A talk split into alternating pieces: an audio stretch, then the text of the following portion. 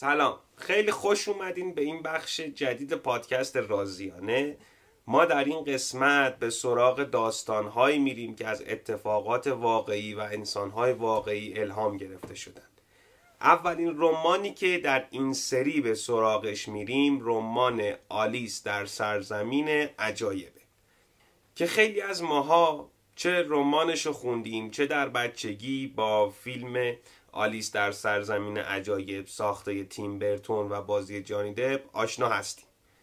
اما شاید خیلی ها ندونیم که آلیس در سرزمین عجایب الهام گرفته شده از یک دختر ده ساله به نام آلیس لیدل. آلیس لیدل دختر یک کشیش بوده که در سال 1852 به دنیا آمد و لوئیس کارول نویسنده داستان آلیس در سرزمین عجایب در واقع یک دوست خانوادگی و معلم ریاضی آلیس بوده. روزی لوئیس کارول از آلیس و دو تا خواهرش درخواست می‌کنه که در یک سفر با کشتی اونو همراهی کنند.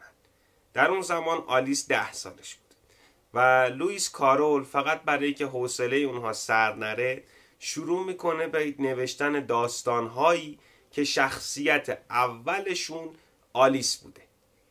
و اون موقع آلیس به شدت از این داستانها خوشش میاد و درخواست می‌کنه از لوئیس کارول که اونها رو به صورت مکتوب براش بنویسه تا هر وقت که دوست داشته باشه بتونه اونها رو مرور کنه.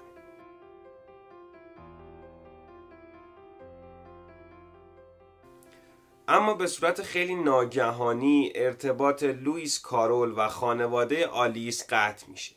تا اینکه او در سال 1863 به دیدن خانواده آلیس میره. و اولین مجموعه تشکیل شده از قصه های آلیس رو به آلیس هدیه میده. تحت ماجراهای زیرزمینی آلیس. که چندین سال بعد این مجموعه تبدیل به یک رمان خیلی بلند میشه تحت عنوان آلیس در سرزمین عجایب. همون چیزی که امروزه ما از کتاب آلیس و سرزمین عجایب می‌دونیم و خوندیم.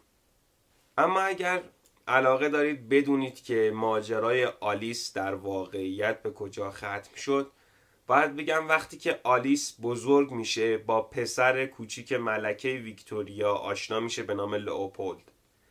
اما به اصرار ملکه ویکتوریا لئوپولد مجبور با یک شخص دیگه ای ازدواج کنه و این رابطه عاشقانه دوام نمیاره.